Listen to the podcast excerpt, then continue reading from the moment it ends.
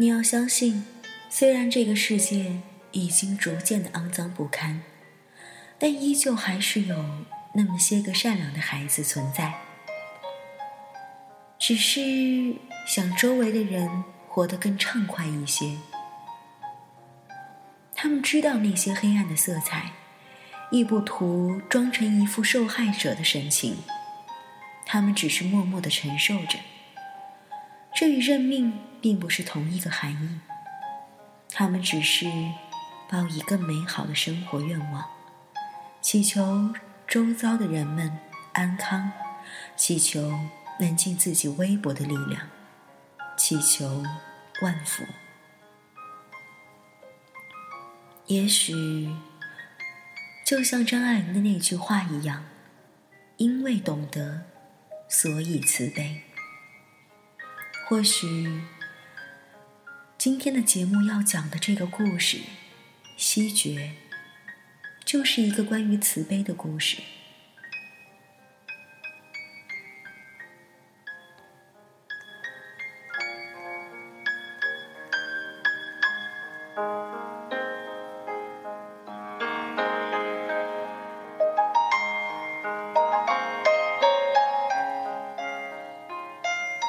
听得懂的大道理，逃不出的小情绪。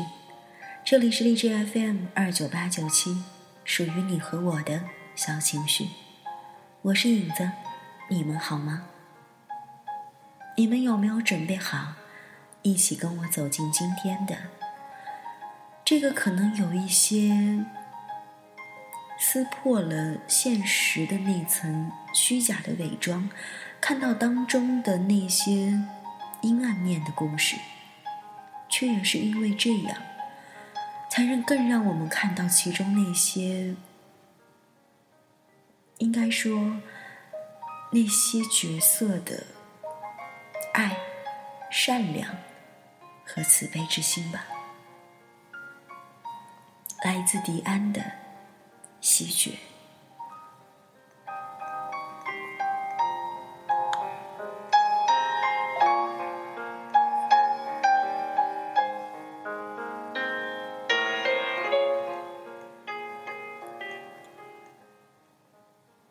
三婶一开门，我就听见了屋里传出来的郑东尼无所顾忌的大笑的声音。东尼姐，东尼姐！郑南英英勇地冲进去跟跟郑东尼拥抱。我可想死你了，郑小兔！郑东尼恐怕是这个家里唯一一个自觉自愿的叫他郑小兔的人。我站在一边，看着他们两个和面一样的把对方捏来揉去，叹为观止。女孩子虚伪起来真是功夫了得，明明三个月以前才见过面的，平时也是电话不断，还有网聊什么的，偏偏弄出一副久别重逢的模样，以表姐妹情深。郑南英终于被三婶轰到房间里去换衣服，客厅里顿时安静下来。郑东尼笑盈盈地看着我，点点头。郑西决，你越来越帅了，玉树临风。别跟我来这套，假惺惺的。扫兴。郑东尼把头一偏，栗子的卷发有一半自然而然地垂在了胸前。我本来还等着你说我才是越来越漂亮了。我就知道你没安好心，老奸巨猾的女人。你再敢说我老，我把你耳朵割下来，或者蒜蓉清炒。郑东尼像小时候一样扑上来拧我的耳朵，他总是能想象得出那种又形象又恐怖的话，也不知道这种天赋是不是他父母的遗传。他是说你老奸巨猾，又不是说你老，你怎么听不懂成语啊？我可爱的小叔从厨房里走走出来帮我。你不过才二十七岁，都嫌自己老，那我岂不是该入土了？小叔！郑东尼咬牙切齿，然后房间里传出来郑南英元气十足的声音。少说，国家早就不准土葬啦。胡说八道什么呢？三婶在厨房里笑着骂。每到这个时候，我就由衷的觉得幸福。郑东尼当然是越来越漂亮，只不过我从来不肯当着她的面承认这一点。虽然三叔三婶一致认为她还赶不上年轻时候的大妈，可是从小到大，赶上赶着奉承她的人，从我们家门口排队排到龙城至北京高速公路收费站。哼，只可惜，漂亮女人大都精明，一眼就看得到自己的实际利益在什么地方，早已对甜言蜜语、烛光晚餐之类的花拳绣腿产生免疫力了。我到厨房去帮三婶的忙，郑东尼已经钻到郑南英的房间去了。他千里迢迢地给郑南英带来了好些新衣服，他们两个呱噪的声音简直可以打败厨房里的抽油烟机，实在厉害。帮我把蒜瓣切了就行了，三婶说。哎，对了，一会儿你打个电话把陈燕也叫来吧。不用了，我说，陈烟是我的女朋友，我们在一起三年了，三叔三婶见过她很多次。哎，她现在也不算什么外人了。三婶把我手上剥下来的蒜瓣拿去下锅，我也没说什么，因为我知道郑南英一直都不喜欢陈烟。难得的东尼今天回来，他这么高兴，没必要扫他的兴致。高三一来，这可怜的孩子就没什么好日子过了。三婶叹了口气，一语道破。哎，南英不懂事儿，你还要纵着他，你只不过比他大五岁而已，也不知道他什么时候才能长大。三婶，五岁已经很多了。其实，我希望南英永远也不要长大。永远也不要把别人的脸色看成自然而然的事儿，虽然这是不可能的，但是至少我愿意为南英做一切的事情，让他要风得风，要雨得雨。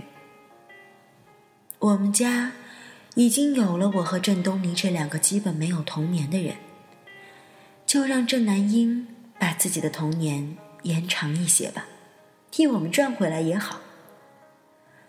有时候我觉得自己不太像郑南英的哥哥，我像是……得了吧，我嘲笑自己，有三叔那样的父亲在，还用我班门弄斧。终于开饭了，大家坐好，照例说几句该说的话，比如给郑东尼接风洗尘，鼓励郑南英在高三这一年里好好学习。然后大家一起说一些无关痛痒的话题，股票、房价以及邻居家的绯闻。没有人主动触及敏感问题，比如郑东尼是不是真的要跟一个他父母都看不上的人结婚，并且漂洋过海。饭桌上，我们不说，并不代表永远不说。三叔小叔会在吃完饭之后把郑东尼留在客厅里晓之以理，三婶会在厨房里或者卧室里对郑东尼动之以情，连郑南英都算上，我们大家通通心照不宣，因此饭桌上的谈笑风生得以顺利进行。稍有冷场，一定会有人找到更不着边际的话题来让气氛重新热闹起来。你这次回来住多久？我问郑东尼。我也忘记从什么时候起，我就再也不叫她姐姐了，我嫌肉麻。三个月，嗯，中间可能会回去两三回。我把两个店都卖了。还有些手续上的事儿。这么好，三个月！郑南英欢呼，随着欢呼，他颤颤颠颠地夹起那一大筷子的葱葱爆羊肉，全都掉回了盘子里。南英，三叔忍无可忍，姑娘家吃饭也没个吃相。姐姐回来住三个月，你也不准跟着疯。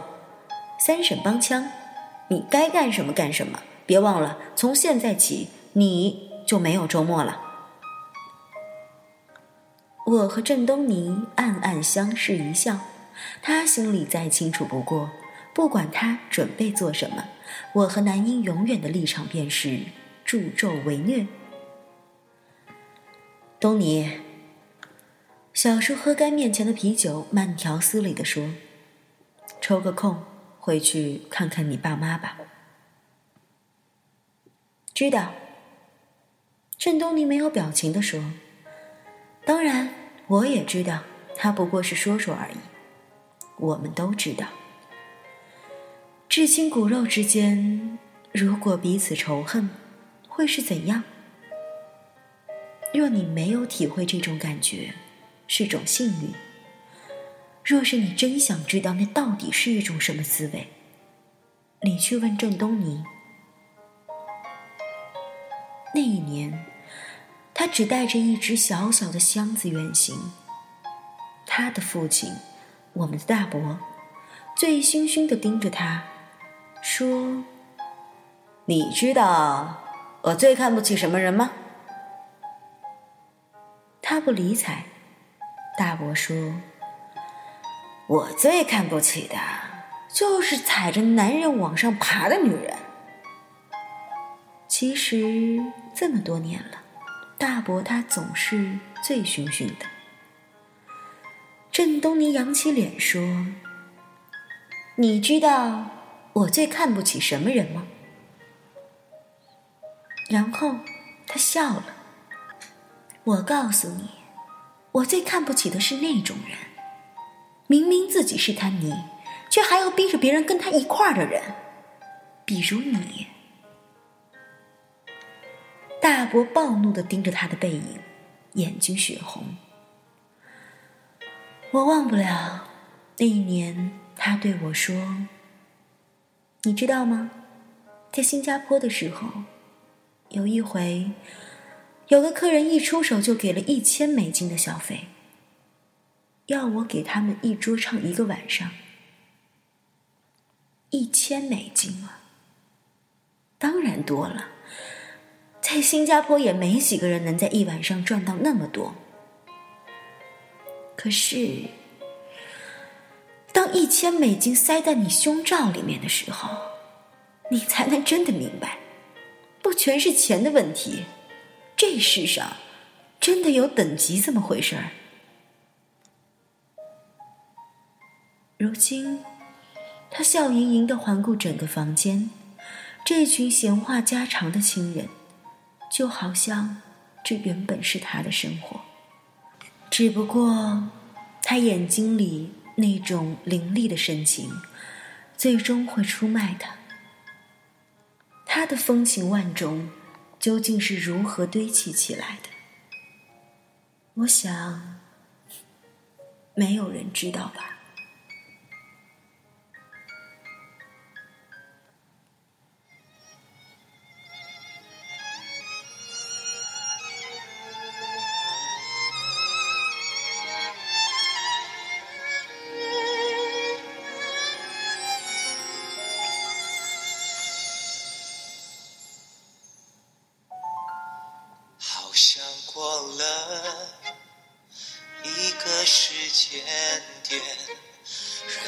想法就会跟着改变，以前觉得流浪像飞行的感觉，现在感觉安定在水的香甜，好像到了一个交叉点，总要抉择才能继续向前，要自私不退让和深爱的挥别，或是学会圆满包含妥协。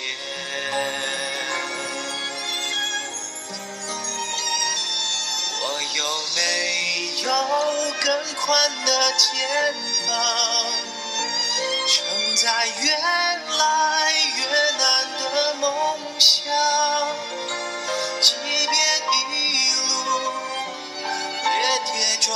装依然能够保持闪亮笑的阳光，我有没有更宽的肩膀背负另一个人的期望，不能带你前往天堂，也要让沿途风光值得回响。